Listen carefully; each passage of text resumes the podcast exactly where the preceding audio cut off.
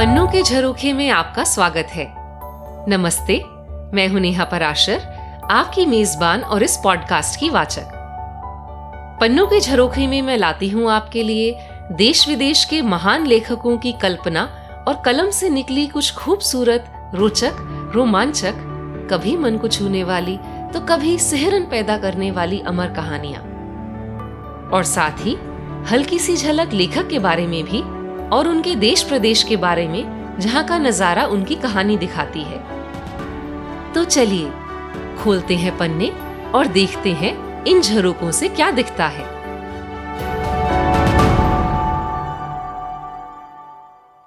Canterville का भूत, भाग दो।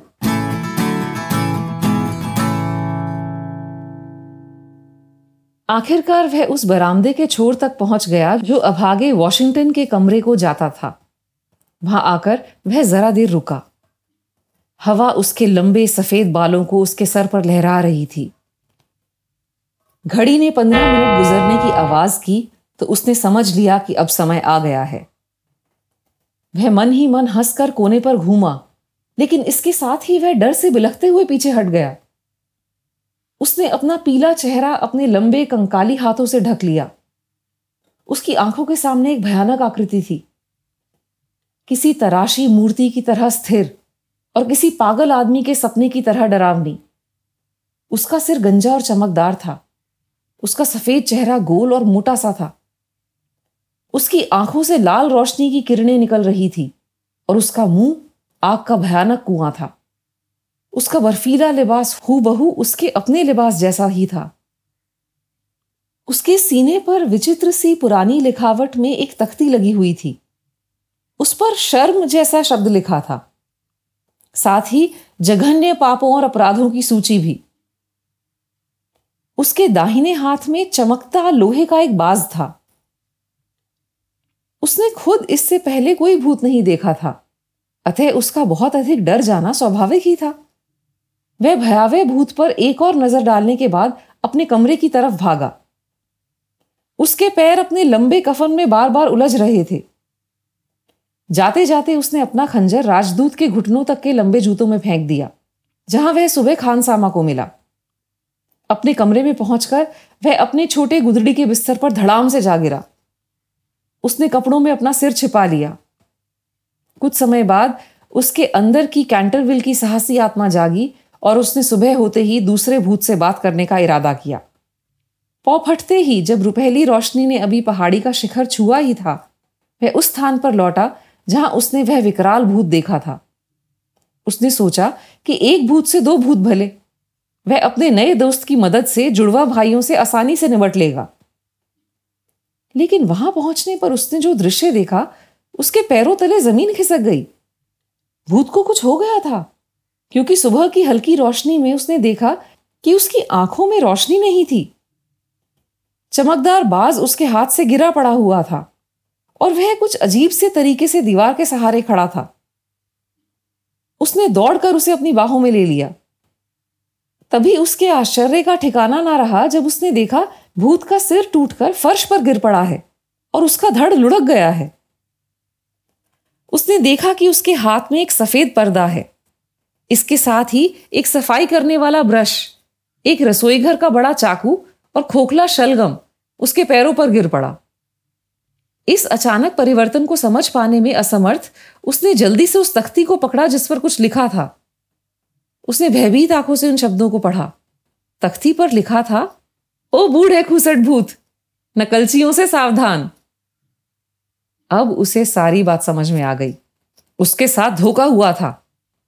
उसके प्रयासों को व्यर्थ किया गया था और उसे उल्लू बनाया गया था। उसने अपने बिना दांतों के मसूड़ों को पीसा। उसने अपने हाथों को पुराने अंदाज में सिर के ऊपर उठाते हुए शपथ ली। अभी उसने अपनी शपथ पूरी की ही थी कि दूर से किसी कौए की आवाज़ आई। वह एक कड़वी, लंबी हँसी हंसकर कुछ देर रुका। उसने घंटों इंतज़ार किया, लेकिन किसी कारण कौआ फिर से नहीं बोला। अंत में साढ़े सात बजे नौकरानियों के आ जाने से उसने अपना भयानक जागरण त्याग दिया। वह अपनी व्यर्थ की आशा और उद्देश्य की असफलता के बारे में सोचता हुआ सुस्त कदमों से अपने कमरे में लौट आया। वहाँ आकर उसने पुरानी बहादुरी के कारनामों वाली कई पुस्तकें देखी, जिनका वह बहुत शौकीन था। उन शरारतियों का सत्यानाश हो, वह बड़बड़ाया। उसके बाद वह आराम से सोने के लिए सीसे के ताबूत में चला गया और शाम तक वहाँ सोता रहा। अगले दिन भूत बहुत थका हुआ और कमज़ोर था। पिछले चार हफ्तों की तीव्र उत्तेजना का दुष्प्रभाव उस पर पड़ने लगा था। वह थोड़ी सी आवाज़ पर भी चौंक जाता।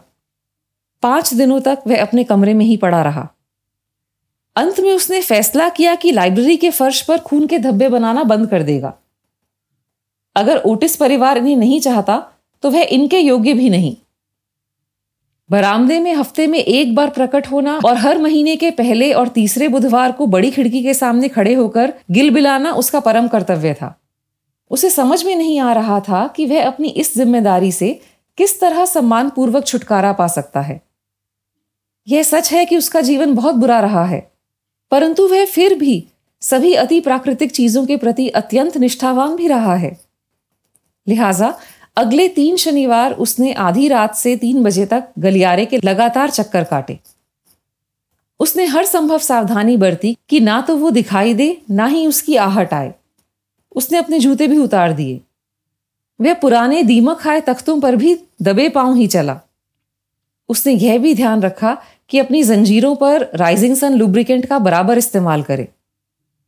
एक रात जब परिवार भोजन कर रहा था वह श्री ओटिस के शयन कक्ष में जाकर वहाँ से बोतल उठा लाया।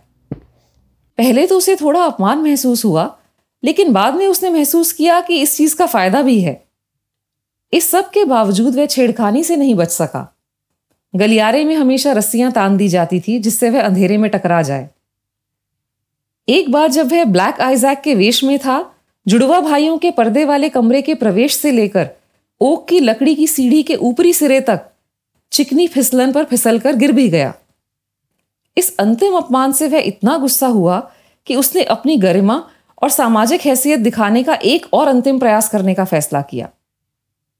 उसने इरादा किया कि वह अगली रात ही अपने बिना सिर वाले किरदार में गुस्ताख जुड़वा लड़कों के पास जाएगा। शाम को भूत को इस तरह तैयार होने में पूरे तीन घंटे लग गए। जब वह तैयार हो गया तो अपने हुलिये से पूरी तरह संतुष्ट था। उसने वेश के मुताबिक चमड़े के बड़े घुड़सवारी वाले जूते पहने थे। पर ये उसके नाप से कुछ बड़े थे और उसे दो पिस्तौलों में से एक ही मिली, पर कुल मिलाकर सब ठीक ठाक लग रहा था। रात के सवा बजे वह तख्त बंदी से बाहर निकलकर गलियारे की तरफ़ बढ़ने लगा। जुड़वा भाइयों के कमरे में पहुँचने पर उसने देखा कि दरवाज़ा आधा खुला है। उसने प्रवेश को प्रभावशाली बनाने के लिए एक ही झटके में पूरा दरवाज़ा खोल दिया।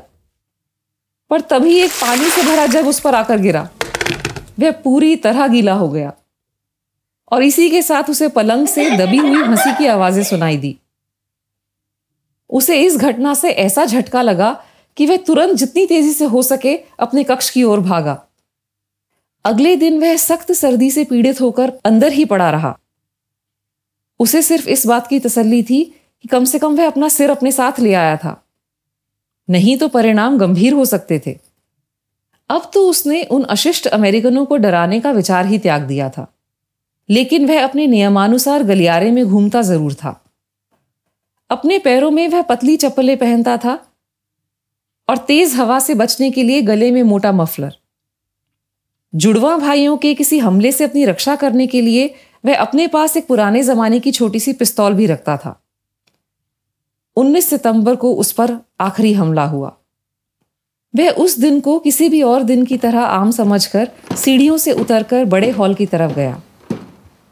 वह एक लंबा साफ़ सुथरा कफन सलीके से पहने हुए था, जिस पर कब्रिस्तान की मिट्टी के धब्बे थे।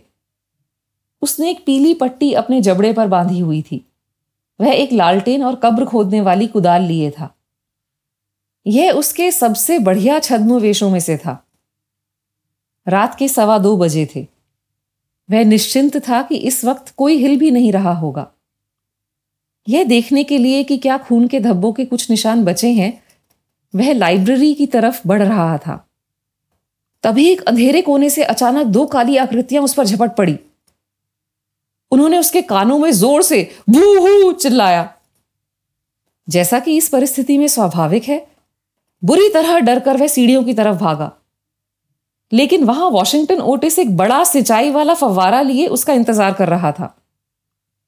अपने दुश्मनों से ऐसे चारों तरफ़ घिर जाने से और खदेड़े जाने से वह लोहे की सलाखों वाली बड़ी अंगीठी में गायब हो गया। उसकी किस्मत अच्छी थी कि अंगीठी जल नहीं रही थी। वह सलाखों के बीच में से होकर चिमनी से होता हुआ धूल, हड़बड़ी और निराशा से भरा अपने कमरे तक पहुँच गया। इस घटना के बाद वह फिर कभी रात को नहीं नज़र आया। कई मौकों पर जुड़वा भाई उसके इंतज़ार में रहे। उन्होंने अपने माता पिता और नौकरों को नाराज़ करते हुए रास्ते में फलों के छिलके भी फैलाए, लेकिन ये सब व्यर्थ गया। ज़ाहिर था कि भूत की भावनाओं को ऐसी ठेस लगी थी कि वह अब प्रकट ही नहीं हो रहा था। श्री ओटिस ने कई वर्षों में शुरू किया हुआ अपना रिपब्लिकन पार्टी का इतिहास लिखने का काम फिर से आरंभ कर दिया था। श्रीमती ओटिस ने एक सामूहिक भोज का आयोजन किया जिसका आनंद सबने लिया। लड़के अपने गेंद बल्ले के खेल और ताश और पोकर जैसे खेलों और दूसरे अमेरिकी राष्ट्रीय खेलों में मस्त हो गए। वर्जीनिया कैंटेविल में अपनी छुट्टियों का अंतिम सप्ताह बिताने आए युवा ड्यूक ऑफ़ चशाया के साथ अपने खच्चर पर छोटी सड़कों पर घुड़सवारी करती रही। आमतौर पर यह मान लिया गया कि भूत अब चला गया है। श्री ओटिस ने लॉर्ड कैंटेविल को इस बारे में एक पत्र भी लिखा। जिसके उत्तर में उन्होंने इस समाचार पर अत्यंत प्रसन्नता प्रकट करते हुए राजदूत और उनकी पत्नी को बधाई भी दी। लेकिन ओटिस परिवार धोखे में था, क्योंकि भूत अभी भी घर में ही था। पर वह अब लगभग अपाहिज सा हो गया था। उसने तय किया था कि अब वह मामले को जहाँ का तहां रहने देगा। तभी उसने सुना कि युवा ड्यूक उनके यहाँ मेहमान हैं। उसके दादा ने लॉर्ड फ्रांसिस स्टिल्टन के कर्नल कार्बरी से एक बार सौ गिन्नियों की शर्त लगाई थी कि वह भूत के साथ पासे का खेल खेलेंगे। अगली सुबह उनको कार्डरूम के फर्श पर लकवे से पीड़ित असहाय अवस्था में पाया गया था। वैसे तो वह उसके बाद काफ़ी उम्र तक जीवित रहे, लेकिन उनके मुँह से सिर्फ़ दो शब्द ही निकल पाते थे, दो छक्के। यह कहानी उस समय सभी को पता थी।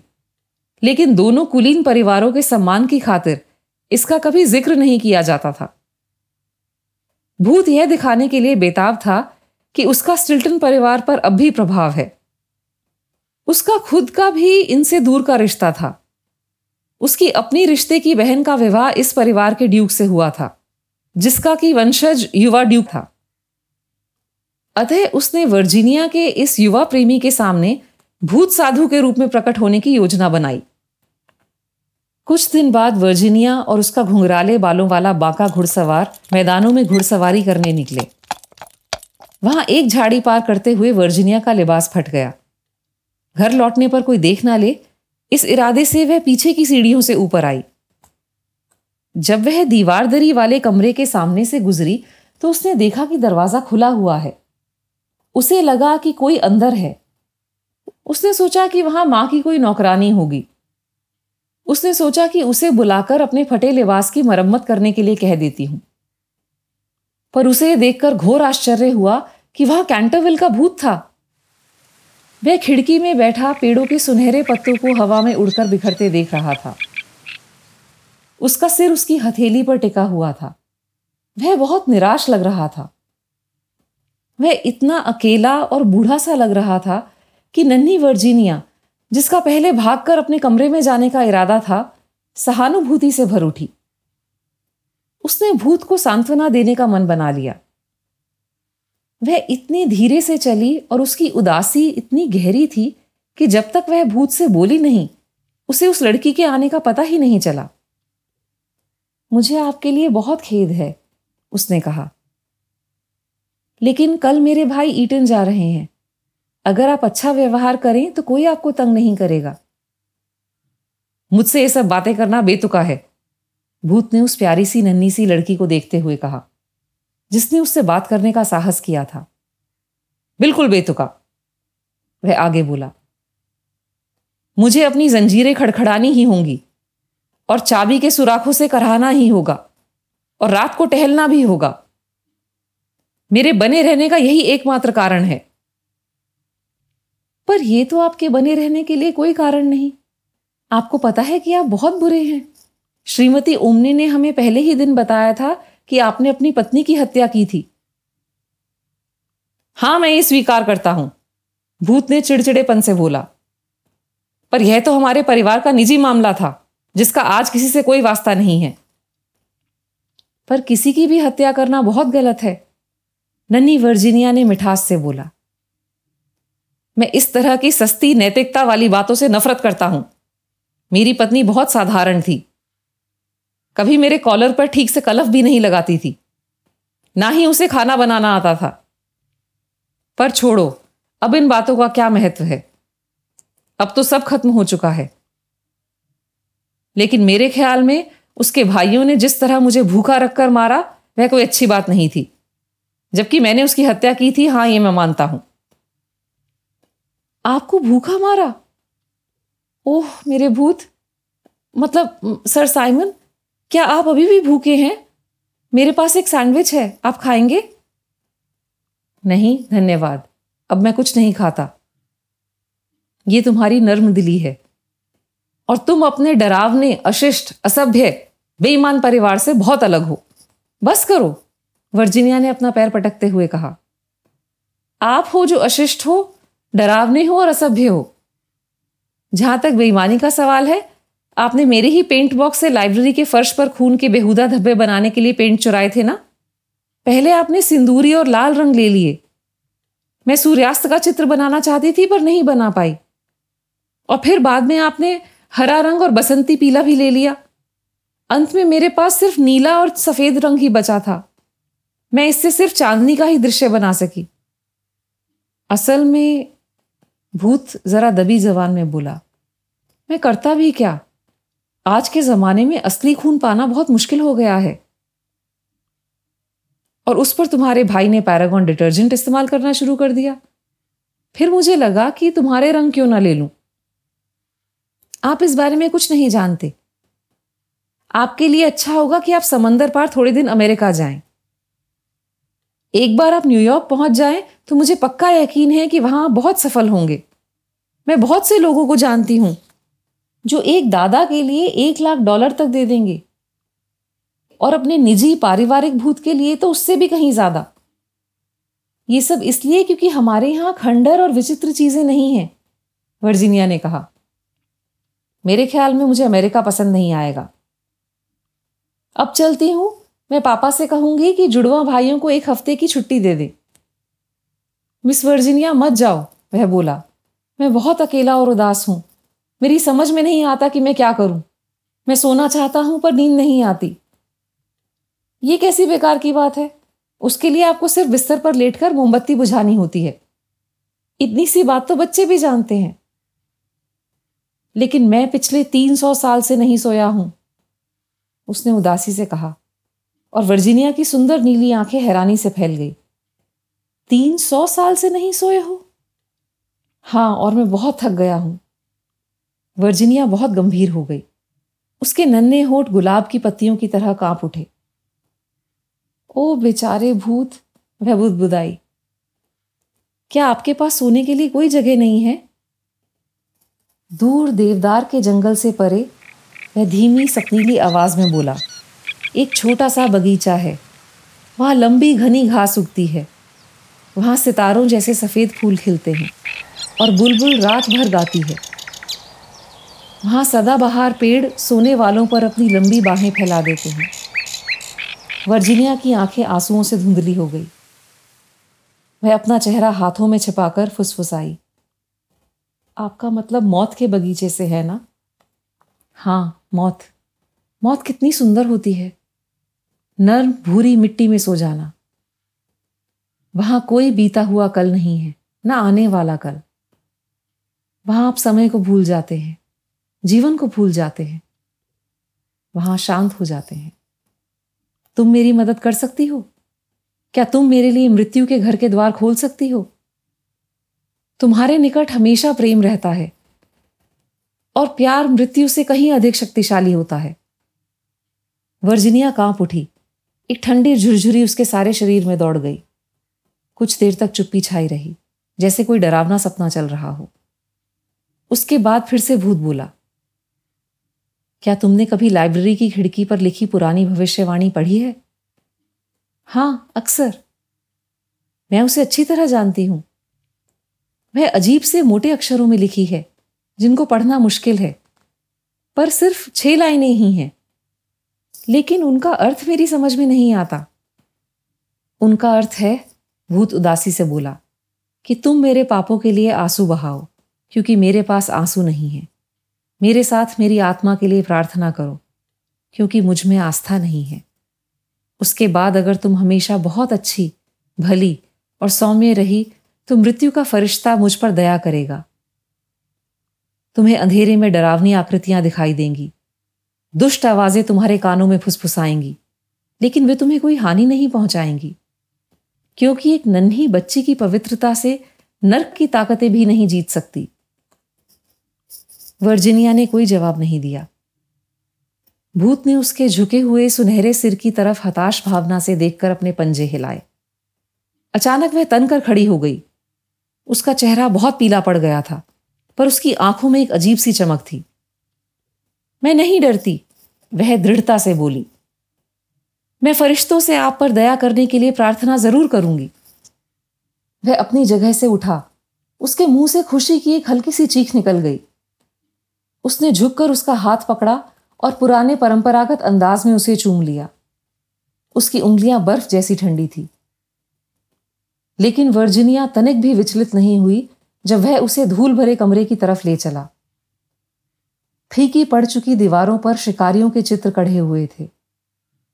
उन्होंने अपने हाथों से इशारा करके उसे चले जाने को कहा, नन्ही वर्जिनिया, लौट जाओ, वह चीखे, लौट जाओ। लेकिन वर्जिनिया ने उनकी तरफ़ से अपनी आँखें मूंद ली। इन भूत ने उसका हाथ और भी कसकर पकड़ लिया। गिरगिट जैसी पूछों वाले और बड़ी गोल आँखों वाले भयानक जंतु चिमनी से उसकी तरफ़ देख रहे थे। वो बुदबुदाए वर्जिनिया सावधान। हम शायद ही तुम्हें फिर कभी देख पाए। भूत और भी तेज़ी से आगे बढ़ता गया, और वर्जिनिया ने उनकी भी एक ना सुनी। कमरे के अंत में आकर वह रुक गया। वह कुछ शब्द बुदबुदाया, जिसको वो समझी नहीं। उसने आँखें खोली तो देखा कि दीवार आहिस्ता से कोहरे की तरह गायब हो रही थी। उसके सामने एक बड़ी काली गुफा थी। उन दोनों को ठंडी हवा के झोंके लग रहे थे। किसी ने उसकी पोशाक को जैसे खींचा। जल्दी करो, भूत बोला। नहीं तो बहुत देर हो जाएगी। जरा देर में उनके पीछे दीवारें बंद हो गई और अब कमरा खाली था। उसके कोई दस मिनट बाद चाय की घंटी बजी। जब वर्जिनिया नीचे नहीं आई तो श्रीमती ओटिस ने एक नौकर को उसे बुलाने के लिए भेजा। थोड़ी देर बाद उसने आकर बताया कि मिस वर्जिनिया कहीं नहीं मिली। उसे शाम को बाग में जाने की आदत थी। इसलिए पहले श्रीमती ओटिस ने कोई चिंता नहीं की। लेकिन जब छह बज गए और वर्जिनिया तब भी नहीं आई तो वो परेशान हो गई। उन्होंने लड़कों को बाहर जाकर उसे खोजने के लिए कहा। इसी बीच उन्होंने और श्री ओटिस ने घर का हर कमरा छान मारा। साढ़े छह बजे लौटकर लड़कों ने खबर दी कि उनको उनकी बहन कहीं नहीं मिली। वे सब बहुत परेशान थे और समझ में नहीं आ रहा था कि क्या करें। तभी अचानक श्री ओटिस को याद आया कि कुछ दिन पहले उन्होंने बंजारों के एक दल को बगीचे में ठहरने की अनुमति दी थी। वह तुरंत अपने सबसे बड़े बेटे और दो सेवकों के साथ बंजारों के तंबुओं की तरफ़ चल पड़े। ड्यूक ने, जो बहुत उत्तेजित था, साथ चलने का आग्रह किया, लेकिन श्री ओटिस ने अनुमति नहीं दी, क्योंकि उन्हें वहाँ झगड़ा होने की आशंका थी। वहाँ पहुंचकर उन्होंने देखा कि बंजारे तो जा चुके थे। यह साफ़ ज़ाहिर था कि वे सब अचानक ही रवाना हुए थे, क्योंकि अभी भी आग सुलग रही थी। वॉशिंगटन और अपने दोनों आदमियों को पूरा इलाका छान मारने का आदेश देकर वे घर की तरफ़ भागे। वहाँ आकर उन्होंने ज़िले के सभी पुलिस इंस्पेक्टरों को तार भेजा कि वो बंजारों के द्वारा अपहरण की गई एक छोटी सी बालिका की तलाश करें। इसके बाद उन्होंने अपना घोड़ा लाने का आदेश दिया और एक सईस के साथ एस्कोट रोड की तरफ़ चल पड़े। वह भी कुछ ही मील गए होंगे कि उन्होंने किसी को अपने पीछे घोड़े पर आते देखा।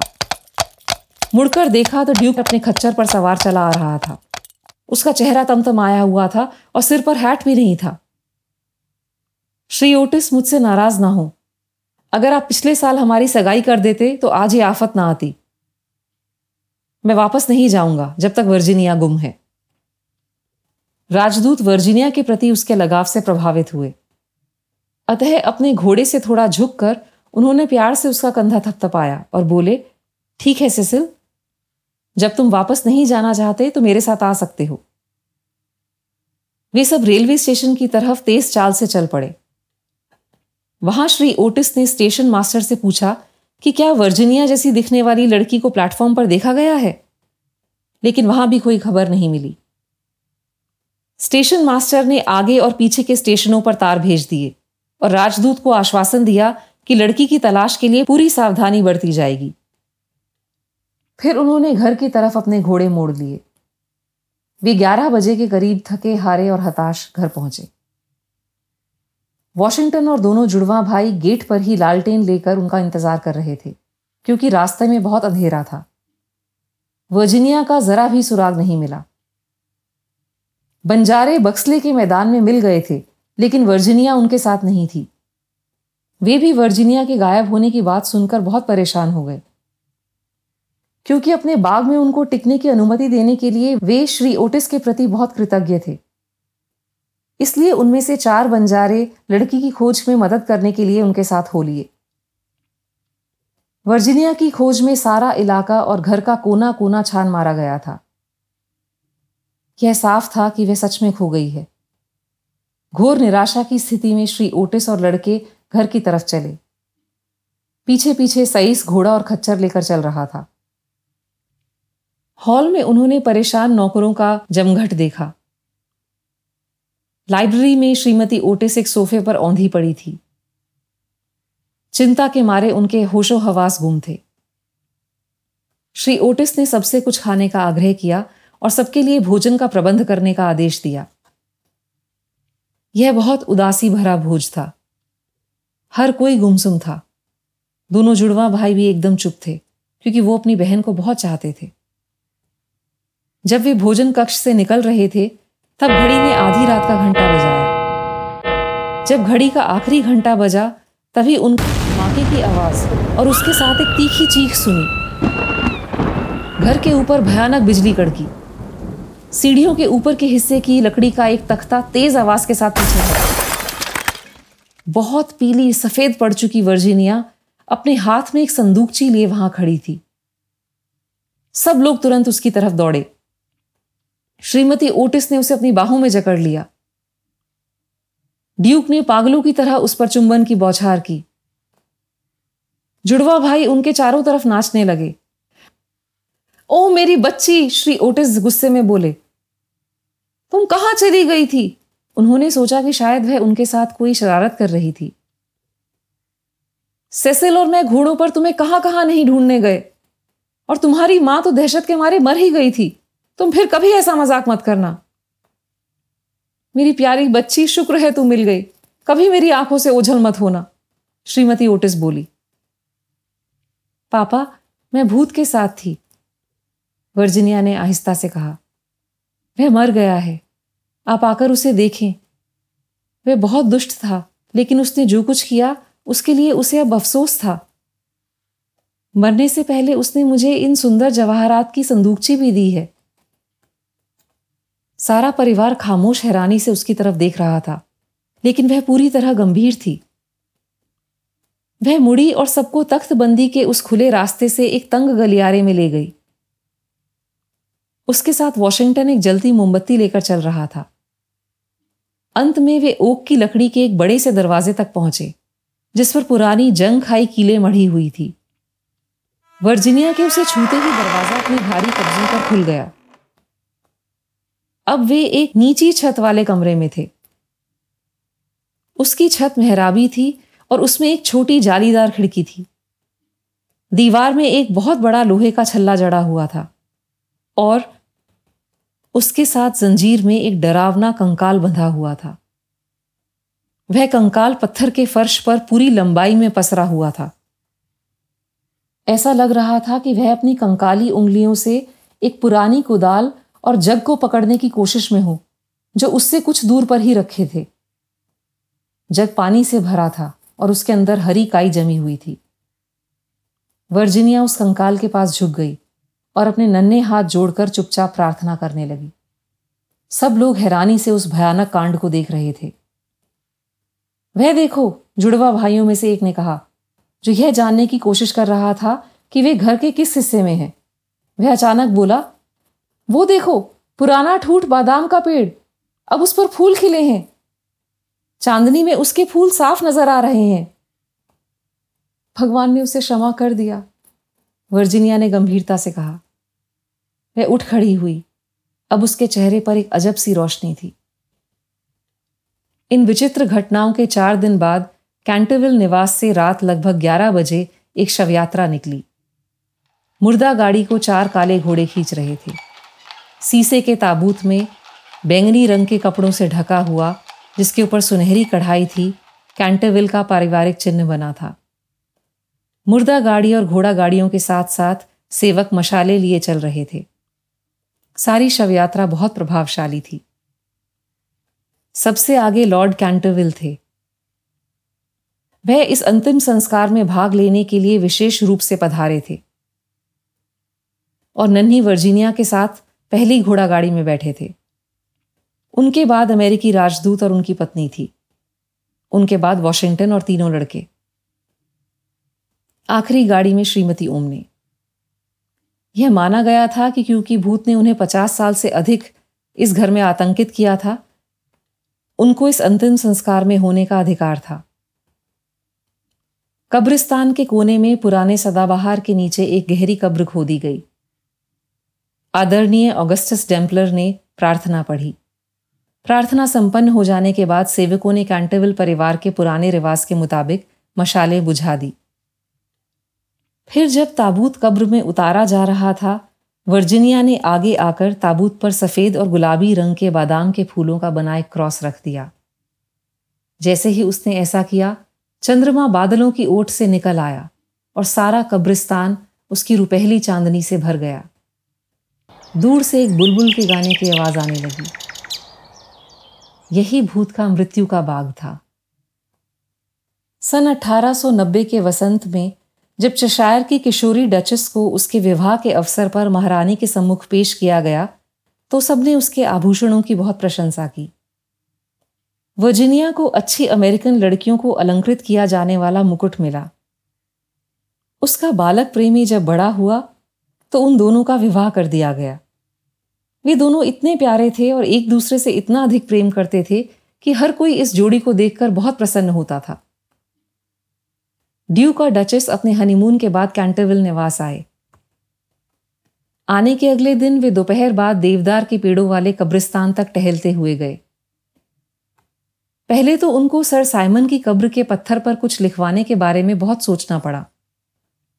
फिर यह तय हुआ कि किसी अन्य उल्लेख के बिना सिर्फ़ उनका नाम खुदवाया जाएगा। इसके साथ ही लाइब्रेरी की खिड़की पर कविता की जो पंक्तियाँ लिखी हुई थी, वे भी खुदवाई जाएँगी। डचस अपने साथ कुछ सुंदर गुलाब के फूल लाई थी। उसने वे कब्र पर रख दिए। कुछ देर वहाँ रुकने के बाद वे गिरजाघर के खंडर हो चुके पूर्वी भाग की ओर आए। वहाँ डचेस एक गिरे हुए खंबे पर बैठ गई और उसका पति उसके पैरों के पास लेट गया। वह अपनी पत्नी की सुंदर आँखों में देख रहा था। अचानक उसने अपनी सिगरेट फेंक दी और उसका हाथ अपने हाथों में लेकर बोला, वर्जिनिया एक पत्नी को अपने पति से कोई भी राज नहीं रखना चाहिए। प्यारे सेसिल, मेरे पास तुमसे छुपाया कोई राज नहीं है। हाँ है वह मुस्कुराकर बोला। तुमने कभी नहीं बताया कि जब तुम उस भूत के साथ बंद थी तो क्या हुआ? हाँ सेसिल, ये मैंने कभी किसी को नहीं बताया। वह गंभीरता से बोली। हाँ ये मैं जानता हूँ, लेकिन अब तुम मुझे बता सकती हो। सेसिल, मुझसे ये मत पूछो। मैं तुम्हें ये नहीं बता सकती। बेचारे सर साइमन, मैं उनकी बहुत आभारी हूँ। हंसो मत सेसिल, मैं सच में उनकी आभारी हूँ। क्योंकि उन्होंने ही मुझे समझाया कि जीवन क्या है, मृत्यु का क्या महत्व है, और प्रेम इन दोनों से कितना अधिक शक्तिशाली क्यों है। ड्यूक ने अपनी पत्नी को बाहों में ले लिया। जब तक तुम्हारा दिल मेरे पास है, तुम अपना राज अपने पास रख सकती हो। मेरा दिल तो सदा तुम्हारे पास है, सेसिल।